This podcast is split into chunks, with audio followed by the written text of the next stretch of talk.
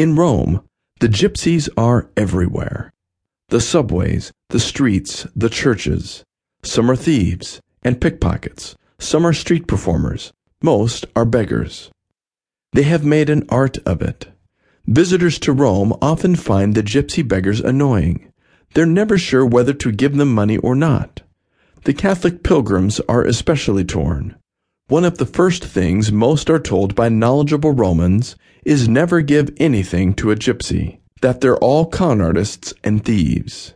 But then they see a sad eyed woman with an even sadder eyed child, and callously walking past her feels like the last thing any Christian should do.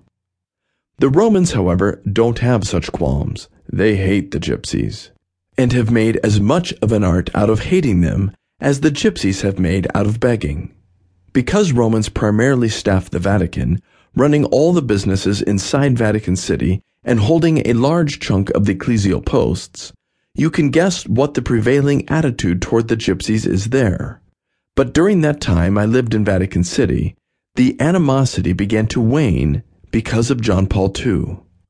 John Paul II knew how the gypsies were perceived inside the Vatican's walls, and he disliked that about as much as he disliked the fact that homeless men, women, and children slept on the Vatican's doorstep.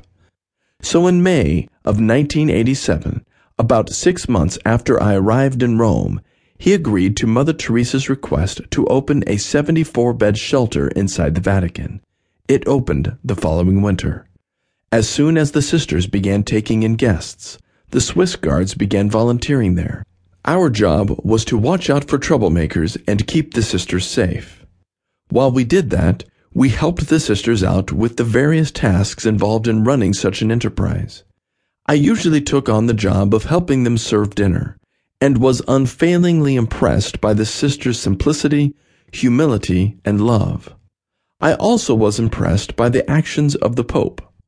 Not only did John Paul II make the unprecedented move of opening the shelter inside the papal palace, but also unprecedented and perhaps more surprising, he held audiences for the gypsies and homeless of Rome. In the midst of traveling the world, meeting with prime ministers, and shaping the way the faith was taught and lived, he regularly took time to be with those who most Romans considered the dregs of their city. The significance of that was never lost on the gypsies who came to the audiences. As I stood guard, I would watch their faces. They were different in that room than they were on the outside. They were, in a way, more themselves. They lost the anonymous look of the beggar and reflected instead their God given dignity as individuals. In meeting with the Holy Father, those gypsies and beggars remembered who they were, and so did we. After those audiences, none of us in Vatican City could look at gypsies in quite the same way. John Paul II's actions affected us all. They helped us see the truth of the situation, and they helped each of us act with greater virtue. That's the power leaders possess. By their actions, they shape the beliefs and actions of those serving under them. That's why it's so important that a leader's actions be the right ones. In all his actions, great and small, he must live as a witness to the truth. He must never forget what our mothers so insistently told us Actions speak louder than words. Why actions matter. Actions matter because all actions and inaction have consequences.